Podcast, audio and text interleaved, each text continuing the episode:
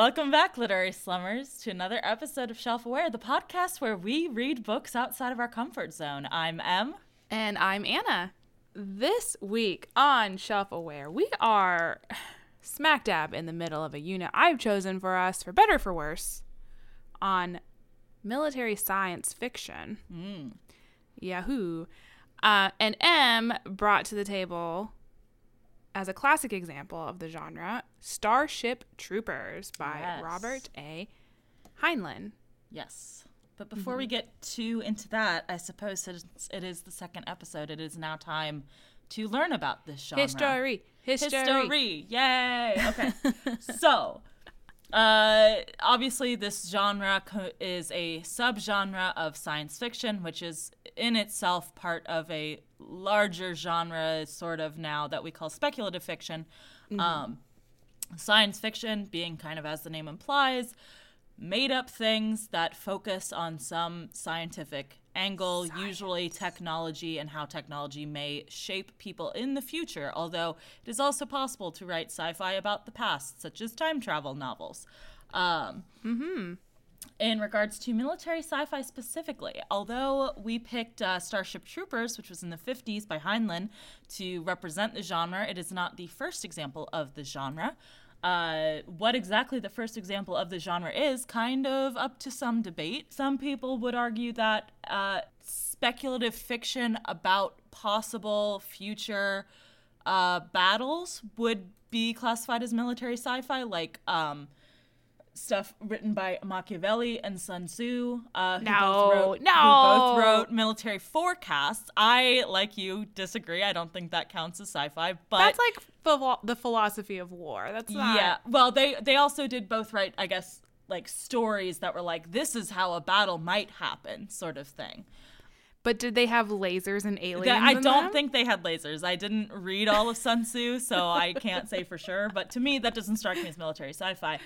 Kind of moving into the 1800s, you have stuff like The Last Man by Mary Shelley, which some people have said is military sci-fi.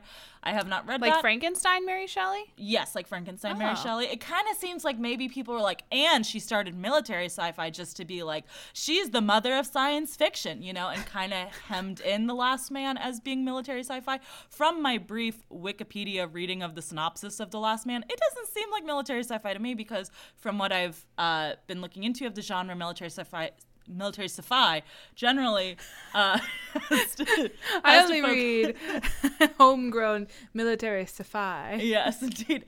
Focuses on, as the name implies, military actions, battles, and the troops involved in these. Yeah. So there's also stuff like H.G. Wells, which...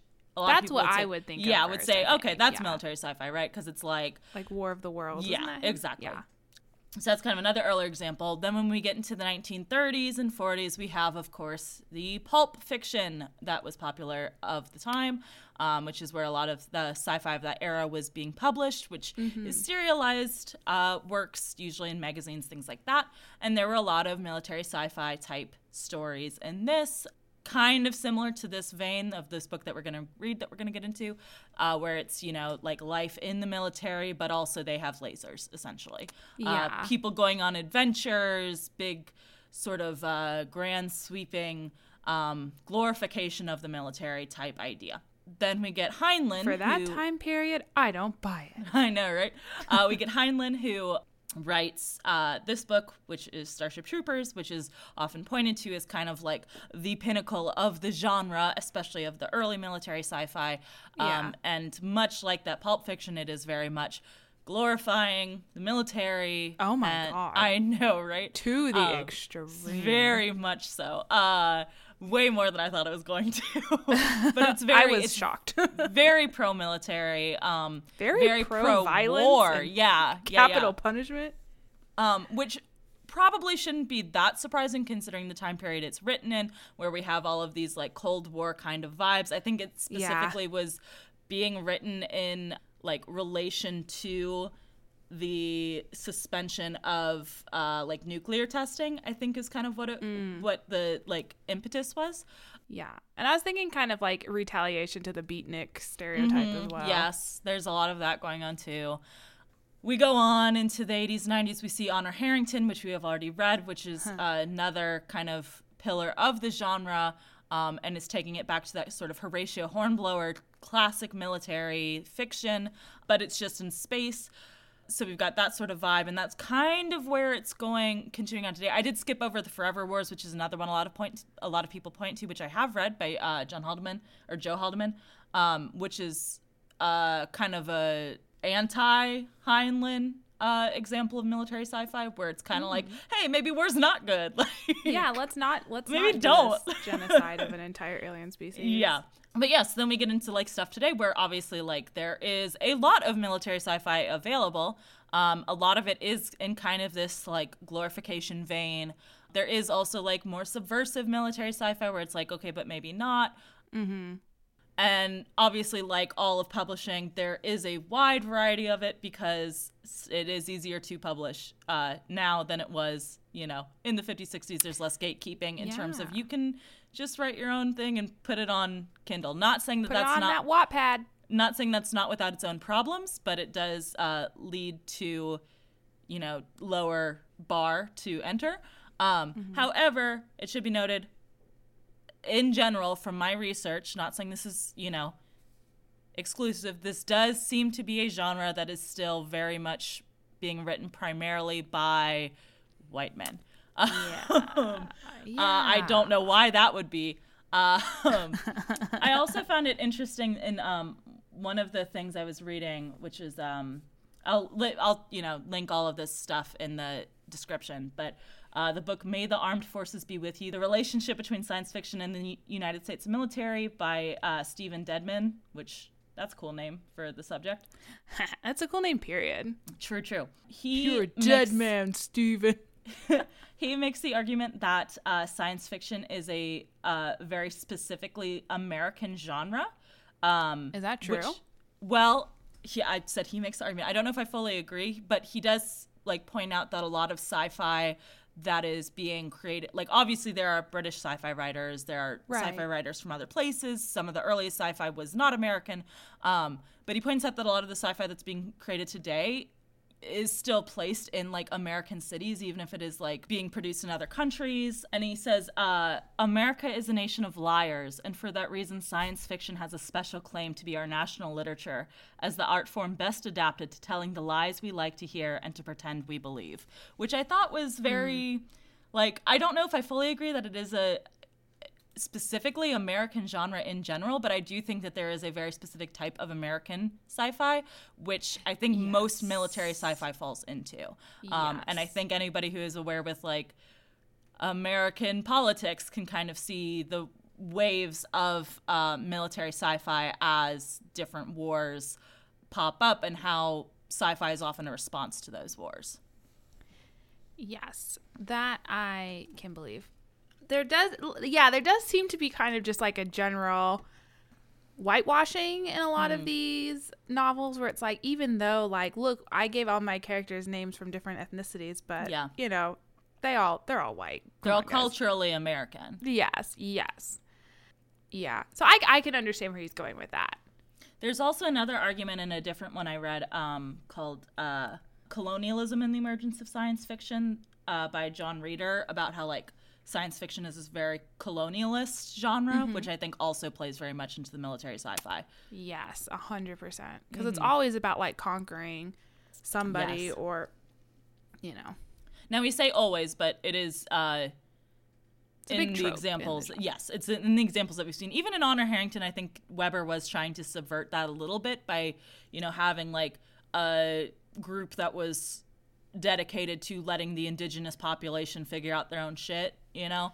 Yeah. But at the same time, it is sort of that still, like...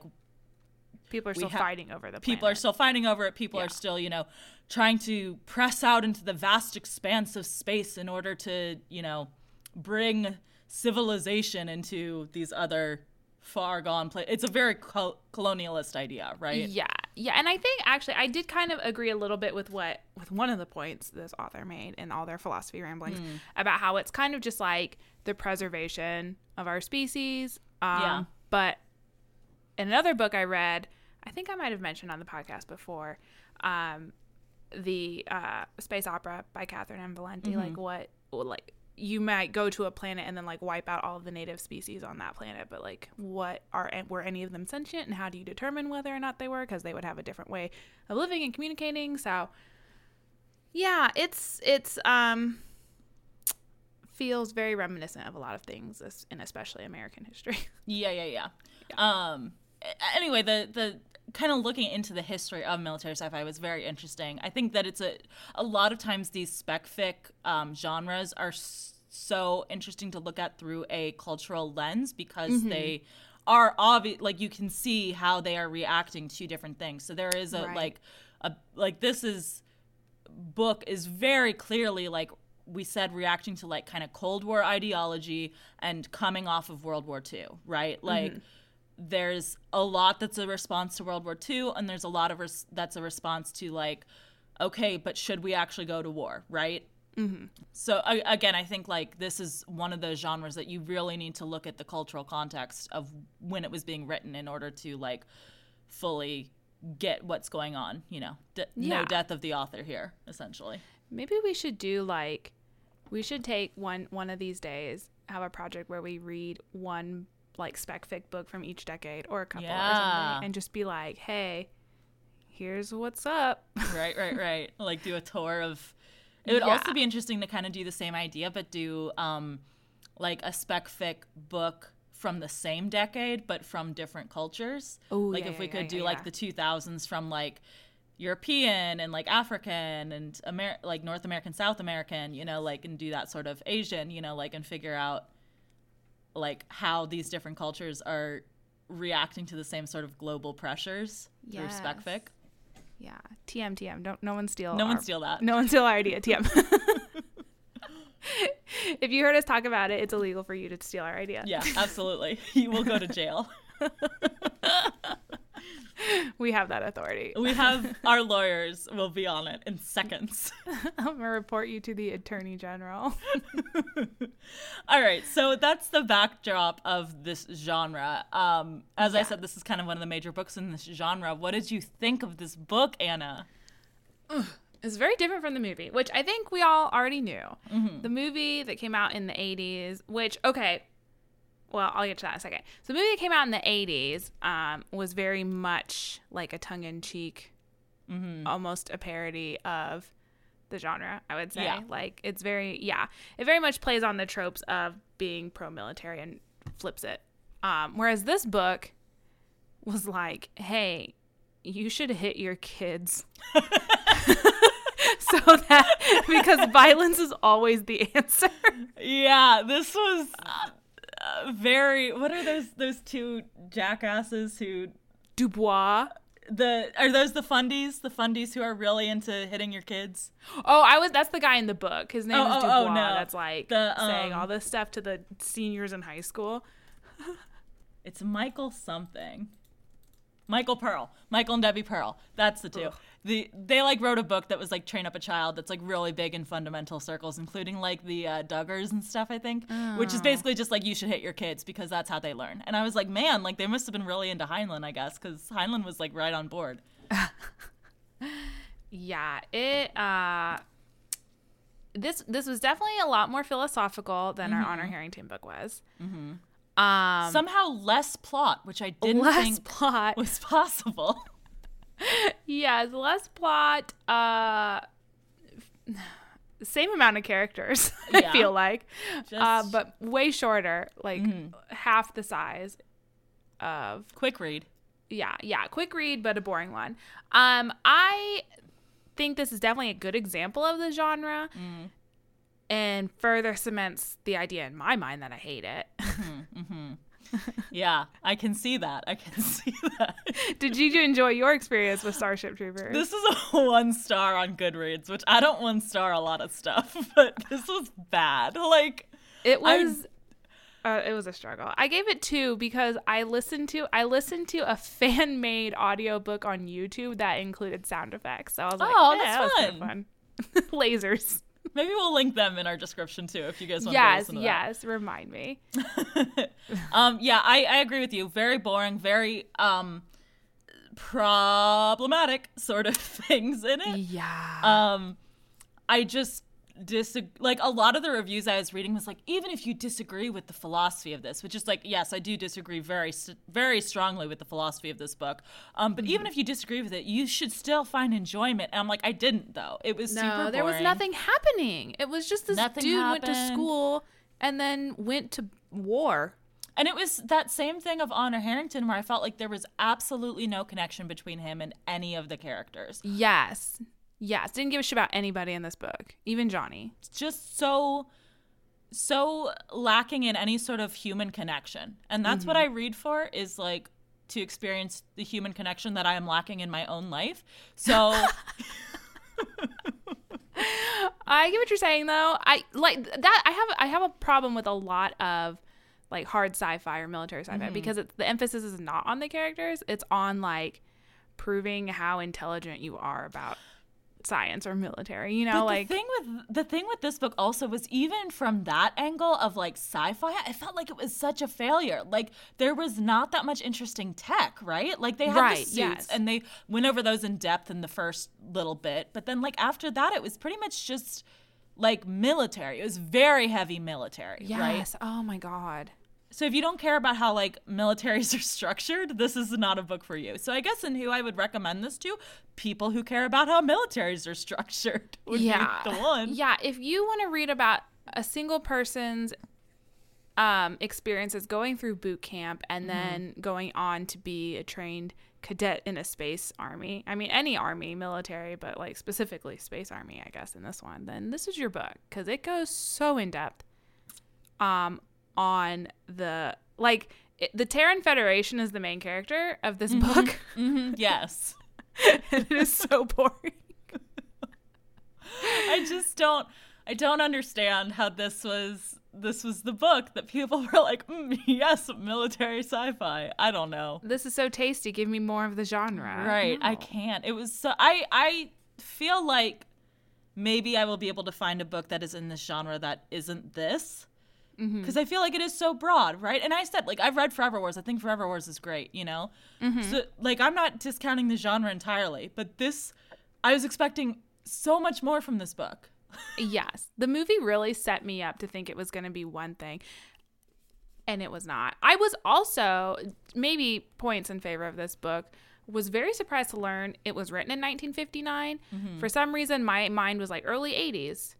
And then I went and I was like, oh, 1959. It doesn't sound like it was written in 1959 except for the politics of it. But I thought it sounded even more dated than that, because like the way Rico speaks is so formal. It's so weird. It is so good to see indeed, you, father. Yeah, like what? It read very easily. Yeah, I'll give it that. Yeah, which, you know, good, I guess. Yeah. And now I have the physical copy of it because it was cheaper than buying it on Kindle. Oh, I think I got it from the library. I should have done that. Support your local libraries. Our library does need the support because it doesn't have a lot of titles. It's not like a great library. I give them 10 out of 10 for effort. The librarians are doing their best. They're doing a great job. They got all kinds of programs. But as for actual materials, there aren't many. Join us next week on Library Reviews. And the library where I used to live was fantastic. All right. Anyway. I guess we can get into the plot of this book. You know, there's some not stuff. One, but we'll try. Yeah, there's some stuff that happens. So. The book opens with Johnny Rico, the character we are following, but as I mentioned, not the main character of this book, but the character that talks to us the whole time. He is going to a planet with the rest of the Terran Federation to fight some bugs, which are the alien species they are fighting. They're like a hive mind, arachnid type creature. The bugs themselves are intelligent enough to make it into space and colonize other planets as well, and to come up with like war tactics and things. But they're different, so we're gonna kill them. And they're a truly communist society. Yeah, which is another crime. Second crime, they share. Truly communist, not like communism on Earth, but truly communist, because true communism is the worst. They're a bunch of pinkos. Is that like a bad? That sounds like a racist thing to say, but I thought it was relating to communism in the terms of like red and the red color. Being, yeah, but I could be wrong about that. I know it feels like a bad thing to say. It does. I also really liked how this chapter ended with what if this was like a movie of this book, not the movie of this book, but if this the movie was like a direct adaptation, this first chapter would have ended with like a freeze frame. I bet you're wondering how I got here. Because then we go back in time to like when he goes to get recruited. Yeah. Oh my God. Yeah. So they're bopping around on this planet shooting bugs. And one of his platoon mates is wounded, and Johnny goes back for him, but the dude ends up dying anyway. Sad. But that's the thing that makes us humans, Anna, we get told over and over again, is that we will go back for injured people, and we care about the individual, and we'll sacrifice huge amounts of people to save one individual. To save one person, and that's what makes us superior to the bugs, who, because they are a hive mind, will just leave themselves to die, because they can lay like 6 trillion eggs at once. So like I first off, it's factually inaccurate like that humans always do this. Like, that's not true. Well, and also they have this like, it's conflicting, because another one of the big philosophies of this book is like, the only way, like we have to go with the greater good, and the only way to understand the greater good is to go into the military and fight for something bigger than yourself.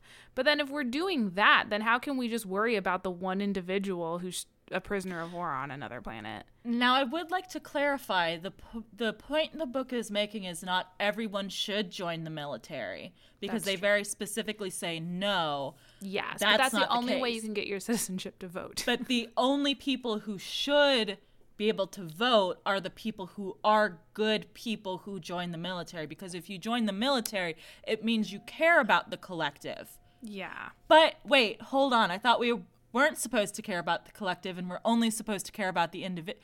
I'm confused. Like, it's very, like you said, it's very conflicting, right? Like sometimes they're like collective, like you have to, if you're in the military, it means you care enough about the collective that you can be responsible to vote once you get out of the military. Because you joined the military. But also, the only thing that makes us human and different from the bugs is that we care more about the individual than the collective, so much so that we'll sacrifice members of, like more people than would be saved to go on rescue missions. So like, which is it? And also, while you're in the military, and specifically I'm talking about the Terran Federation, because I don't want to make any comments about other real life militaries for fear of backlash. In the Terran Federation, you are, it's beaten into your mind that you have to listen to the chain of command, and you're not allowed to have any individualistic ideas whatsoever. So basically there's like one person voting. Who is the hive mind now? And also, what are we prioritizing here? Is it chain of command and following duty, which they say we're not, because that's not the thing that they're saying is good for voting? Or is it caring about others, which like, okay, or is it caring about the, like, it doesn't make sense. It doesn't make sense. It falls apart immediately. But it's just there's so much philosophizing that it seems right when you're reading it, right? Yes, it's very cherry-picked. So we flash back. Johnny is a high school senior, and he's learning all this information from his teacher named Dubois, who teaches history and moral philosophy, which is a required class for all high school seniors. But it's not a class that has to be passed. Like, you don't get a grade in it. You just have to go. You just have to go to it and listen. I mean, that was a thing in freshman year of college, wasn't it? You had to go to like the freshman survey. But I did get a grade for that. Oh, did you? I thought mine was past, like you just had to show up essentially. No, mine was graded because my professor for that gave us assignments. I was like, this is bullshit. No one else was getting assignments for their first year seminar, so rude.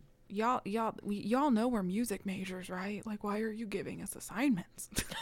Don't understand. We're practicing 8 hours a day. Anyway, I was not a music major for very long. So Dubois... I was not at that school for very long, so... Dubois says, like, corporal punishment is good. You have to hit kids so that they don't grow up to join gangs and commit violence. Military is needed for a strong society. I don't know. It felt very racist also, was another note I had made. I was like, the way he's talking about this in this part, I was like, that feels racist. Like, he never outright says... It's a long-ass discussion, you guys, because... It comes up again. It comes up so much in this book. It starts with training puppies, which again, okay, this is exhausting. You're comparing training human children to training puppies, and that you have to hit puppies in order in the house to teach them. Which also, you don't have to hit dogs, so maybe don't. But yeah, even if we're going with like, oh, it's just a SWAT, whatever. You're comparing humans to puppies, even though your whole point in this book is that humans are a different species from everything else because they care about the individual, not the collective. So then, like, why are you trying to make the point that we should be trained in the same way as other animals if your point is that we aren't the same as other? Like, it doesn't make sense. It falls apart. Yes. Yeah, and... I don't know. This is the part where I was like, you're using very loaded language to me, but... This is my 2021 goggles on, so who knows. These juvenile criminals hit a low level. Born with only the instinct for survival, the highest morality they achieved was a shaky loyalty to a peer group, a street gang. But the do-gooders attempted to appeal to their better natures, to reach them, to spark their moral sense. Tosh, they had no better natures. Experience taught them that what they were doing was the way to survive. The puppy never got his spanking, therefore what he did with pleasure and success must be moral. And I don't know, he just like goes on for a long time talking about like delinquents and gangs and like being morally poor and also like real poor, you know. I feel like the delinquents and gangs language that becomes very racially loaded was more like the 80s with Reagan and like welfare queens and that sort of stuff, but I could be wrong about that. This could be like the Jets versus the Sharks sort of. Yeah, I mean, like, I'm not saying that, like, it definitely isn't racist, because probably is, but, like, I'm not sure that, like, gangs had quite the same specifically racial, like, you know? Gotcha. See, like I said, that's 2021 goggles reading. But it could have. I don't know for sure. I just know that, like, it definitely, that sort of language became very racially coded in the 80s. Okay. So maybe we'll give Robert Heinlein the benefit of the doubt this one time. Anyway, it's very awkward grandstanding to read be racist today. It certainly could be. I just don't know that I have the historical context to specifically say that it is, but It feels like it might be. It just felt like it should be. Anyway, Johnny turns 18, and he decides it's time to enlist in the Terran Federation. Mostly because his best friend, Carl, and a very pretty girl that he only refers to as Little Carmen were also enlisting. To be fair, sometimes they refer to her as Carmencita, which means Little Carmen in Spanish. Which means Little Carmen. I'm like, oh, my God. Love it. Love it. And people are always commenting on how tiny she is. I'm like, this is... Like, people are like, she's so slim, and she fits into the pilot seat because she's so tiny. Her little form tripped through the hallways. I'm like, okay, we get it. Okay. She's a cute little girl you can put in your pocket. She's like a lieutenant, though, so why don't you just call her Lieutenant whatever Carmen's last name is instead of Little Carmen? Right. She outranks you, Johnny, and she's way smarter and hotter than you deserve. And anyway, she doesn't really go for him. She's like... Carmen makes the ultimate sin of buzzing all of her hair off and therefore becoming unfeminine. So it's okay that she does not end up with Johnny in the book. Hold on. I would say I'd push back against that because Rico is very into her buzzed hair. He's like... He says, despite it... Like, hold on. If a girl looks all right to start with, she still looks all right with her head smooth. Okay. Once you get used to it, it's rather cute. Then he goes into, and it does serve to set a Navy girl apart from civilian chicks. sort of a lodge pin, like the gold skulls for combat drops. It made Carmen look distinguished, gave her dignity, and for the first time I fully realized that she really was an officer and a fighting man, as well as a very pretty girl. So I think it's like, it almost loops back around to being like, I'm not saying he's like, she's hotter because of the buzzed hair. I think that his argument is that it's more important that she is like a good fighter and soldier, and that's what makes her good rather than, there's a very weird, like, the gender politics. He couldn't recognize that until she shaved all of her hair off. Yes. Yes. She had to lose her beautiful hair that defined little Carmen. Oh my God. Anyway. Little Carmen becomes a pilot. Carl becomes some like nerd, and you know, you all see. I don't know. I guess I can't assume you've all seen the movie, but Neil Patrick Harris becomes research nerd. They sign up for a 2-year term, and after which you'll gain your citizenship. And like we said, this is important because only citizens can vote. And the super awesome successful society only wants to make sure that specific people are allowed to vote. And the argument that they give, which I think I kind of touched on, is that eventually, because again, they have all of these different flashbacks to his moral and history, whatever class, mm-hmm. and they have to, he takes that eventually when he goes to commander school or whatever. So the argument that they eventually reach is that why are only former military allowed to vote? And the conclusion they draw is that if you join the military, it means that you care more about the collective than yourself because you're willing to risk your life to be in the military. And that's also why they make it very easy for people to drop out in the first few weeks. Yes. And also in general, like if you want to drop out, like they're not that big on, you know, doing anything about that.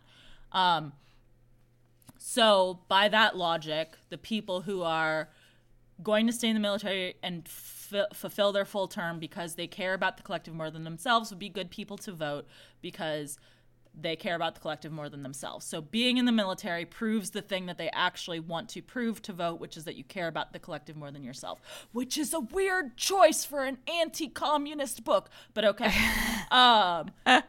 Even so, being in the military does not prove that you care about the collective more than yourself. There are other things that you can gain from being in the military, both positive and negative. You can gain, you know, self-assurance. You can gain money. You can gain renown. You can gain killing foreign people. You know, there's a lot of things that you could gain from the military, and it doesn't necessarily paint you in a good light or a bad light just being in the military. There are different reasons for going into it, and those reasons vary greatly from person to person and shouldn't be the basis on which you form your society. Like, it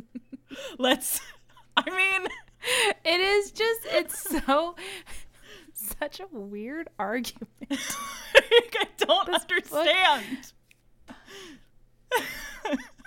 But, you know, we're those like soft, what did he call it? Oh my God, hold on. The phrase that they use. We're just soft, well-meaning people who have no scientific theory of morals though. That's so true. What do we know? What do we know? So Johnny signs on for 2 years, but a term can be extended indefinitely if the Terran Federation goes to war. And spoiler alert, guess what happens? War. Johnny tests for a bunch of jobs, but the only one this idiot is qualified for is infantryman. So he joins the mobile infantry, which basically means they're like foot soldiers, but they fight in big power mech suit things. Which, again, this, like, whole setup made me very much think that this was supposed to be undercutting the military because he's like, the infantry is bad and I don't want to be in it. It seems like a bad place. I would hate to be in the infantry. But then he gets into it and he's like, I love the infantry. It's my life. I'm so obsessed with it. It's the only thing that matters. Immediately he feels this, like, possessiveness over the infantry.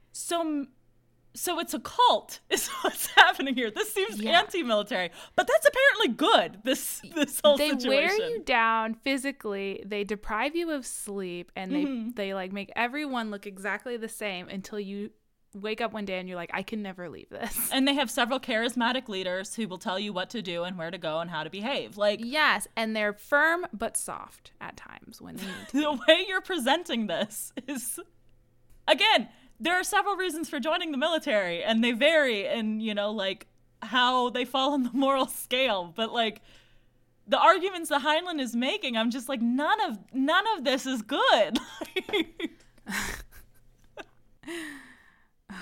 Johnny's parents are pissed about him going into the Federation, so they don't talk to him for a really long time. But Johnny goes to boot camp anyway. It was hard. We get, like, several vignettes of, like, here's a guy who didn't follow orders, so he got lashed, and then we're going to explain to you that, like, the reason that... The philosophy behind lashing and why he had to be kicked out. And then here's a guy who killed a baby girl who was in the military, but he left, and we didn't track him down, and he killed a baby girl. Now we're all really sad about it, so we killed him, and was it the right thing to do? Yes, it was. The military takes care of their own. You have to put down your own dog. Like Old Yeller. Just like we learned in Old Yeller, if your dog's dying, you have to go back around and shoot him. That's when you become a man. Yeah. So there's a lot of that, like little individual stories of like, here's what boot camp do. They tried to like very gently weed out anyone who wouldn't be good at fighting, which like, that's like those people, that's good. Those people are good. Like you, like the people that are left, it was like 2,000 people were in Johnny's class, and there was only like less than 200 of them at the end. I'm like, those 200 that are left at the end are the ones that want to be there and want to kill and fight. So like, I will say for the first part of this book, for the boot campy stuff, they weren't putting too much emphasis on like, we want to go kill other people so much. Like it wasn't like but it was like, I don't know what we were supposed to take from that. They're good at taking orders, I guess, is what we're left with. Like, yeah. So like so the one guy that got the 10 lashes, Hendrik, was like, the reason he got in trouble because he punched their drill sergeant, because he didn't like taking orders from him, I guess. And he goes to the captain, and he's I want to quit the... The drill sergeant punched him first. Yeah, the drill sergeant punched him first, and he punched him back. Because that was his argument. Yes. And the captain's like, tell me what happened, and then Hendrik, the guy, tells him exactly, and the captain's like, oh my god, now I have to court-martial you. So they court-martial him and give him the 10 lashes and then kick him, like, dishonorably discharge him from the army, as opposed to letting him resign. But, like... They make this big deal about the teachers are like, the drill sergeant is like, please reassign me. I have failed. I let a candidate or cadet get so out of line that he punched me. I let it happen to me. And the captain's like, no, it's my fault because I let you let it happen. It's very much going back into that like beating your kid argument, right? Yes. Of like, if you don't beat your kid and they act up, you have failed as a parent. Yes. And so you're not doing what you need to do by being strict and mean to your child because they're going to grow up soft and weak and bad. Like, it's that argument. They're going to become criminals. Which, to be clear, I said all of that, and I do not agree with that. The whole, like, military angle of this is like the same idea of like, if we go soft on these boys and don't psychologically torture them, they're not going to be good soldiers, and it's our fault, but we're going to like scientifically psychologically torture them just to like the brink, and if they cross it, that is my fault. I did go like, I don't know, I went, it was exhausting. Essentially the other teachers were like, you should have gotten him to the point where he realized he wasn't a fit for the army before this. Yes. You should have thrown his weak ass out. Yeah, he shouldn't be allowed to vote. Whatever. I can't. The philosophy of this book is so fucking stupid. He wouldn't listen to orders, so he cannot vote. Johnny also, there's this big section or big, like, epiphany on Johnny's behalf where he, like, gets over the hump of whether or not he's going to survive boot camp, I guess. And he stays, and he decides he never wants to leave the army. And then Buenos Aires is destroyed by the bugs, and Johnny's mom is there, and she died, which is very sad. And he thinks his dad died, too. Yeah. based on the fact that his mom would never go anywhere by herself. Which a woman cannot go to a new city by herself. Not even a new city. A city she's been to before. She's not allowed to go by herself. In what is supposed to be the safest civilization that's ever been. Because we hit people. And then also Johnny receives 5 lashes as punishment for doing some sort of, like, it's, he, something mumbo jumbo military tactics. It's during a training exercise, he launches a nuclear explosion, which would not, it was like a, you know, like it's training exercise, none of it's real. Like he didn't, but he didn't check to make sure that it was cleared first, so one of the people in the exercise, if it was real, would have died. Yeah, he used his regular eyes and not his technology eyes to aim the gun, and so everyone got mad. He got his 5 lashes, but then he's like, I got my lashes, and like that was it. No one ever mentioned it again, and it got wiped from my permanent record. So I guess beating your children/soldiers does work. It worked, because I will forever remember the pain of getting lashed. Okay. Anyway, Johnny graduates boot camp, and he gets to be part of the Roughnecks. Roughnecks? Sure. Razchek's Roughnecks, I think, is how they pronounced it on the audiobook, but it wasn't like an official audiobook, so I don't want to be like, that's how it's pronounced. Probably. Razchek's Roughnecks, on the Roger Young. He does some fights. He gets promoted to corporal. We talk a lot about, like, how, what it means to, like, belong to a group, and, like, you're not one of the gang until you see combat, until you do a jump, which is, like, when they leave the spaceship and land on a planet, I guess. And then I don't, there's all this stuff about, like, Johnny's like, ooh, I accidentally got promoted over this guy who's been here longer, so now we have to do a fight in order to determine who's the most dominant or whatever. But then they both fight, and both of them are so good at fighting that neither of them can land a punch, and at the end they're, like, just tired on the floor of the bathroom, because that's where they went to homoerotically fight. And then, like, they're just lying there in the wet of the shower that's been running this whole time, probably. And they're shirtless. And the other guy's like, just punch me, Rico, so we can be done with it. And then Rico kisses him. Yeah. And then their lieutenant dies. Razchek, I think is how I said it. Razchek dies, and everyone's very sad about it. And this is a big thing about how, like, they still are following, like, no one wants to admit this guy is dead, and so the chain of command is a little bit broken because no one wants to accept promotions. Like, they just want everything to be the same as it was before that guy died. Seems like a good system. Yeah, I don't know, man. But eventually, the guy that Johnny fought in the bathroom is like, hey, you're hot, young, and dumb enough for people to want to follow you into battle. You should go to officer candidate school. And Johnny's like, all right, I don't have anything else to do. I'm gonna go career. So he is accepted to become an officer. And as he's leaving the Roger Young to go to school, he runs into his dad, who we thought was dead. But he's not. Also decided to join the Terran Federation. And he joined after his wife died. But not because his wife died. He joined because he was inspired by his son, Johnny, who was just so manly and brave. And Papa purposefully became an infantryman and requested to be on Johnny's ship so they could see each other again, and so his daddy could be so proud of his manly young son. But, like, fuck the dead mom, I guess. Like, she was just a woman. She could not inspire anything within either of these men. Again, like, the gender, like, there's, they make a point to make sure that women are included in the army and are really good at or the Navy, rather, I think, and are really good at what they do, which is specifically piloting. Like, there's not women amongst the infantry. There doesn't seem to be women in any other, like, branch of this weird tree.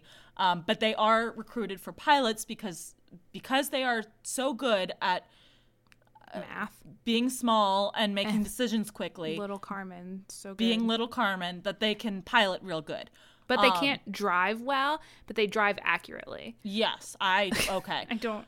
And like he keeps like bringing up how their differences make them like very good at what they do, but it's because women and men are different. And I'm like, this is some weird 2020 turf shit. Yes, like, and then also he like, so Johnny is on a ship with that is like a mix of military and Navy, and so there are women on the ship with all of these like rowdy men, and he like several times is like, girl worth fighting for over them? Yes. But not about them specifically. Not about like, I'm in love with this girl and so I want to fight for her. Like, just women in general are what we're fighting for. What drives us. Except mom. Except that bitch. My dead mom and my aunt, who also wrote to me that one time but was never mentioned again. But blame me for my mom's death because I was in the military and I could have stopped it, I guess. It's just very bad. Bad and not good. And I don't get why. I don't know. I get, this book was like death by 1,000 cuts. Mm-hmm. Like when it came to like the philosophy of it, like it unfortunately didn't like dump it all at once on you. It just kept like, it would give you a scenario that happened to Johnny, and then it would be like, here's the gross rationale behind that. And you're like, stop. And like the gender stuff, especially, like, I mean, like, okay, it was the late 50s, so maybe this would be considered progressive at the time to be like, yes, women are good at things and can be in the army, but only in very specific roles. Look at them having jobs. Aren't they cute? So, like, cool, but also it was, like, all of the, this is what we're fighting for as men. It was gross. And also, like, it was this weird vibe of it being like, oh, we got women on the ship and that made us better army people. We want to peek at them, but we're like, not allowed. Yeah, like, it was, like, very, like, okay, I know the issues now that come from, like, having women in the army and the very unfortunate, side effects of having douchebag men not respecting those women in the military, and the cases of sexual assault that are rampant in our military. But that wasn't a thing at the time. So, like, what was this? I don't know. Like, we'll let women out of the house and we'll give them jobs, but in our hearts, we'll know they're not supposed to be there. Right. We'll only give them jobs in very specific roles, and they'll only get to stay in very specific parts of the ship for their protection. And to motivate us manly men. Oh, sci-fi.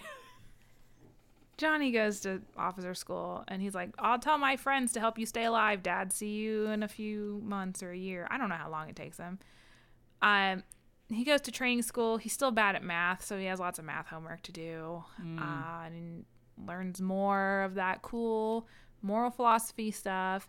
There's also a point before he goes off to school where the guy who beat him up in the shower and then got beaten up by him and whatever, when he's like, you should go. And he's like, why don't you go, boyfriend? And he's like, well, I don't have the education. And I'm like, Johnny doesn't have education either. He graduated high school. Well, but did like he though? It doesn't seem like he did.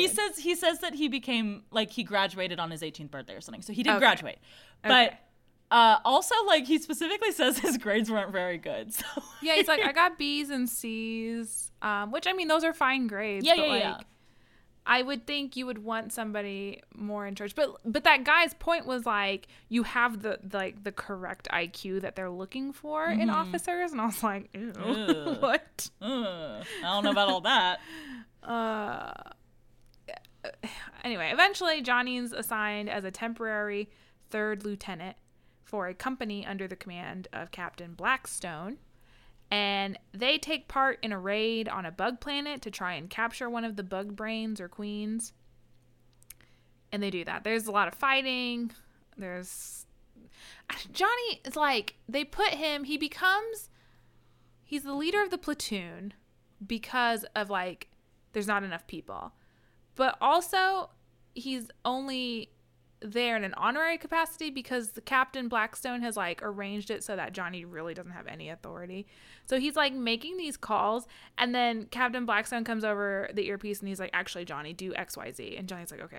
And then he like has to like correct. I don't know. It was like this weird thing where you kind of wanted to see, if at all you cared about Johnny, like him coming into his own as someone who could command troops, but instead he has to like be babysat essentially by someone who has a lot more stuff to do. I think his moment of triumph was supposed to be like, because like down. They're on the planet, the bugs are around, they've got these listening devices to like try to figure out where the bugs are gonna pop out. And they do, and then it's like, oh, those are civilian bugs. Okay, we don't have to fight those. Oh, those are also civilian bugs. Okay, whatever. And one of the guys goes underground to try to get a brain or whatever. And Johnny is like, we are going after him, essentially. Yeah, we never leave a man behind. Right. So again, going back on the humans, the only people behind. And also, this was the exact same thing that we saw in the very first chapter of the book, so I don't know why we had to do it again, except for the fact that this book was originally published just in two separate sections. So I guess Heinlein thought that probably his readership forgot about the first thing, the first time he did this exact same thing. If I just recycle a little bit. It's totally fine. So, like, he goes down, and he rescues the guy, but then also he gets knocked out and he has to go to the hospital. And also it turns out that that guy was his trainer from boot camp. Which, okay, cool. Okay. But, like, it's so weird the way that part is framed, because earlier in this section he's like, you'll notice that I'm not telling you the name of my platoon sergeant, and I'll tell you why later. And then, like, this is supposed to be a big reveal, and you're like, I don't give a shit because... Right. Because you didn't have any emotional connection with any of these people. Because they did that also with his, like, when he goes to get assigned to his, like, role. And the guy who's giving out the assignments, whose name I can't remember because I can't remember anybody's names in this book. But the guy who's giving out the assignments is like, I got a letter from your philosophy and history of morals teacher, who was also in the army, and wanted you to have his special stars or whatever that you're going to wear. And, like, that's supposed to be, like, a big moment of us being like, oh, his teacher... Johnny's really cool. His teacher cares for him, and like, look at the bonds they've forged. But, like, they didn't. So, like, Then the guy was like, oh, but we lost those stripes. So, you could either take a new set or you could take mine, I guess. It was just so silly. And I think it's, like... that may be a thing that I just don't get as a civilian of, that like... Could be. The bonds formed in the war, and, you know, like, the bonds formed at boot camp and whatever. Like, I just don't. I'm never going to get that. Sorry. Yeah. But also, this book didn't help us try and get that at all. Like, this book assumed we knew so much more about the military than I actually do. Mm-hmm. 'Cause they would just, like, throw terms out there. I'm like, you can make this accessible. Like, you don't need to just... like list off military jargon. You can try, but maybe in the 50s this was more like maybe people knew stuff more because more people were in the military, but everyone had like a son or whoever or brother who went off to war, so maybe. But the book ends with Johnny back on the Roger Young, second lieutenant in command of what's now called Rico's Roughnecks. Woo. And his daddy is his platoon sergeant. Weird. And also we find out the whole time that Johnny is Filipino, I guess. Which that was cool, fun. Neat. He's like me. And they did drop it as like a twist at the end. They were like, what are you speaking there, Johnny? Oh, me? Just some Tagalog. Yeah, this ancient tongue called Tagalog. But, you know, my family still speaks it at home. Like, I try to keep the traditions alive, you know. And I was like, oh, cool.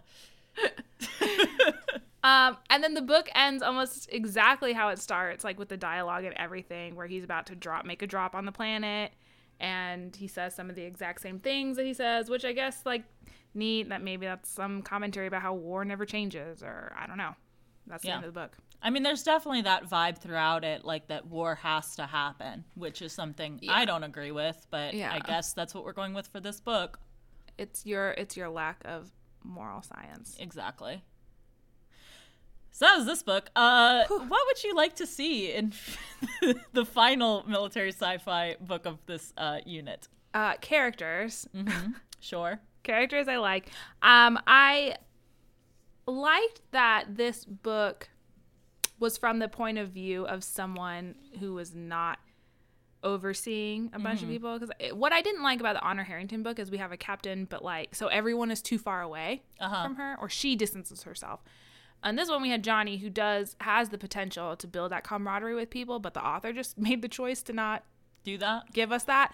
So I think I definitely want something that is more centered around, if possible, and I know hard to tell until you read it, more centered around the characters, or at least has some personality to the characters.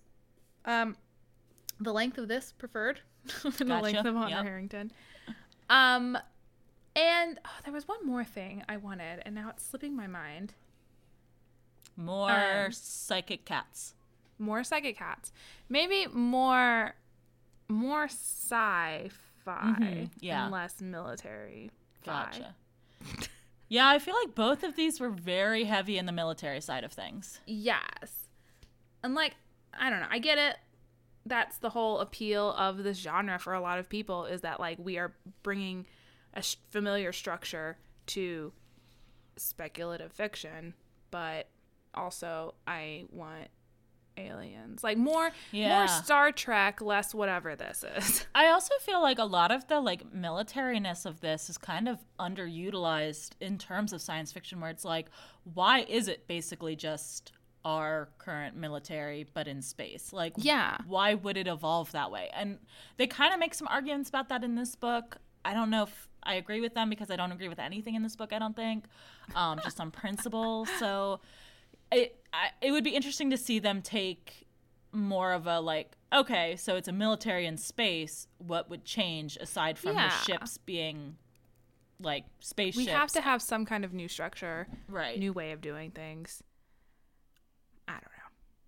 Yeah, but you know me. I like the idea that you could have some sort. I don't want to use the term found family, because I think that in like relation to military feels a little bit what is the word I'm looking for? Offensive. Like, I don't want to use like found family, and I don't know, but you know, like that vibe that I'm getting, like these are a group of people that have come together and they are friends, and they see each other as more of a brothers in arms story rather than it's like more band of brothers, less one dude just like commenting on people. Gotcha. Yeah, I think I agree with that in terms of more books for the future. Yeah. Yeah, I don't want to lump found family with this like military stuff. Like, those two come from very different origins. I mean, it's less found family and more like forced proximity family. Forced family. You have to like each other or else. Or you might die. Like. Yeah. But yes, there has to be one book. I'm sure there is. Especially like a modern book too. Whether or not I will find it is the question. Yeah.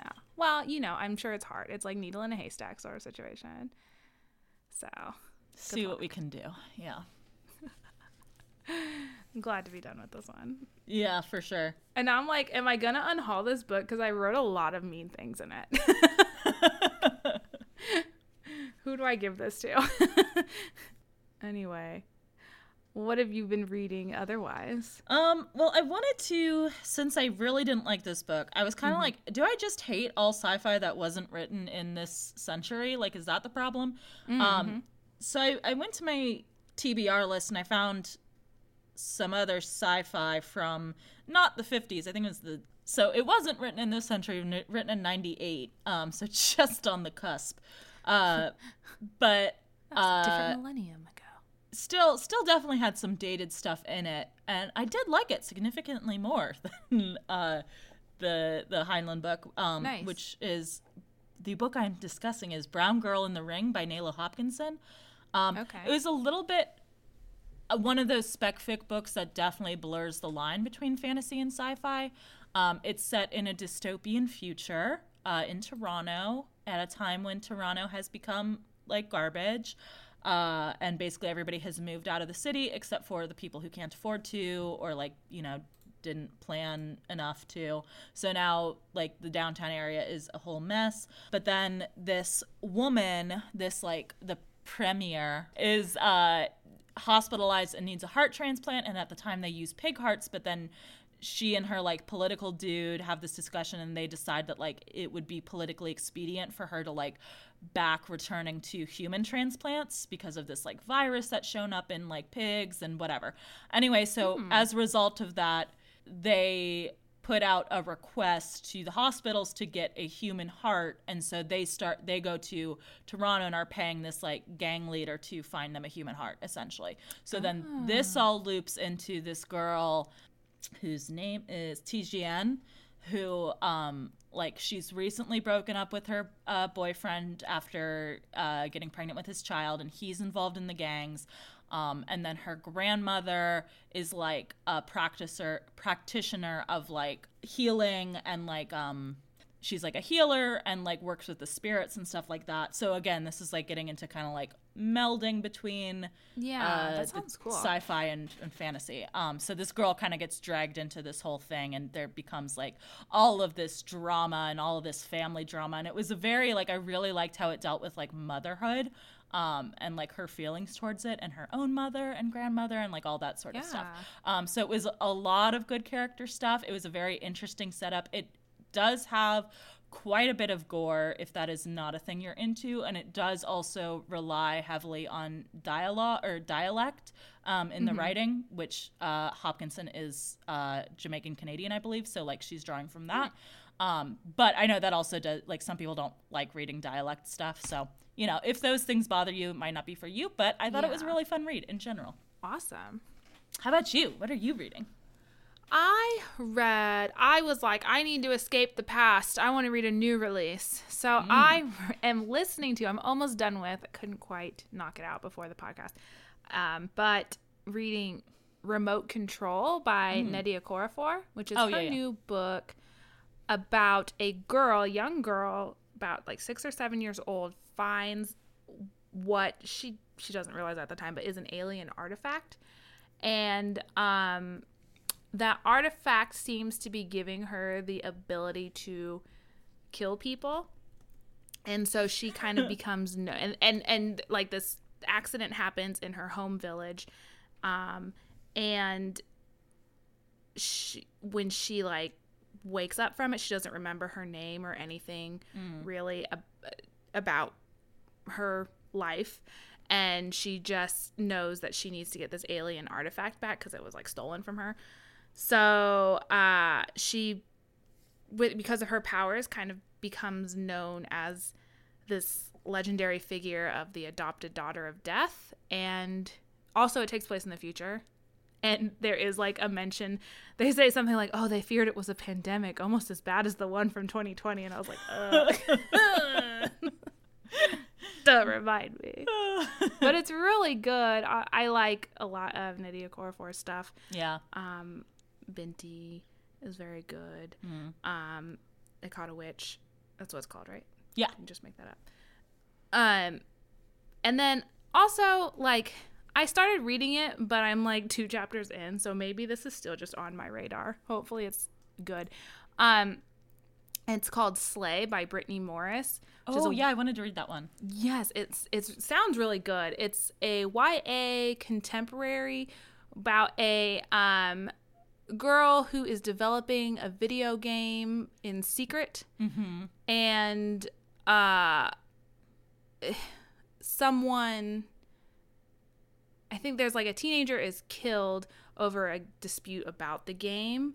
And so, and the game, she's a black girl, and it's about embracing like black culture, black traditions. And so they get a lot of really negative mainstream media attention because of that. But she's trying to like stay secret. But then also like kind of exploring these topics of, you know, how to, I don't know, like how to just be a black teenager growing up in this era, and then also trying to like embrace the fact, like not being afraid of being a woman of color. So I don't know. It's really good. The first 2 chapters, I feel like it's already like, it just has a lot to say, and it does it very casually, and I like it. It's good. No deep dives into classes on the history of the military and Yeah, no, she doesn't have to take that class on moral history and philosophy or whatever. History of moral philosophy. Yes. Okay, cool. So coming up next week, I believe we have another Morphs Monday. I don't know why I said believe. We obviously have another Morphs Monday. You guys know the deal at this point. Which I think is... Not many more of them left. Just kidding. There's like 20 left. Yeah, we've got like almost a year worth. Which will be Animorphs number 34, the prophecy. I almost said is it the proposal or the prophecy? The proposal. Is it? I have the prophecy in our calendar. Oh my God. I don't remember now. We had a proposal recently and I can't remember if that's... No, it's the prophecy. Okay. I think it's the prophecy because I think the proposal is the one after that. Yes. Which we haven't recorded yet. Wow. Yeah. Okay. So it's definitely the prophecy. And then the week after that, we are going to be kicking off our next submission unit, which I might have talked about this I might be talking about this again in the next Animorphs episode. I can't remember how I introduced it there. But we had mentioned in a past episode that about trash boys and the trash boy rankings and how we weren't aware of as many trash girl books. And our listeners, a couple of them sent us some suggestions, including Eleanor Oliphant is Completely Fine by Gail Honeyman, which was recommended to us by our listener Celine. Yes, very excited. This one's kind of been on my radar for a while, but I'm a little bit nervous because, like, from what I've heard about it, the main character is very unlikable. So we'll see. We'll see how that translates to trash girl. That's what we're looking for. That's what we asked for. We got to see if the gender flip works. Yes. In the meantime, if you have any suggestions for books or units you would like us to cover on the podcast, you can email us shelfawarecast@gmail.com or talk to us on Twitter @shelfawarecast. That was backwards from why. I don't know why my brain's been doing that lately. I usually start with the Twitter and then go to Gmail. Doesn't matter.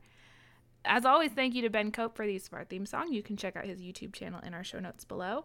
We are also on all of your favorite podcast aggregating platforms. So if you haven't followed or subscribed to us on one of those, you definitely should, or else I will call you and read Starship Troopers to you over the phone on a regular basis. It'll be hell for both of us. If you use Apple Podcasts, we'd very much appreciate a 5-star review. But if you do not, that's all right, because you're allowed to talk about us anywhere on the internet you would like. In the words of Robert A. Heinlein, "In a way, an administrative flogging is the mildest sort of a compliment. It means that your superiors think that there is a faint possibility that you just might have the character eventually to make a soldier and a citizen, unlikely as it seems at the moment." No! That's brainwashing! Get out!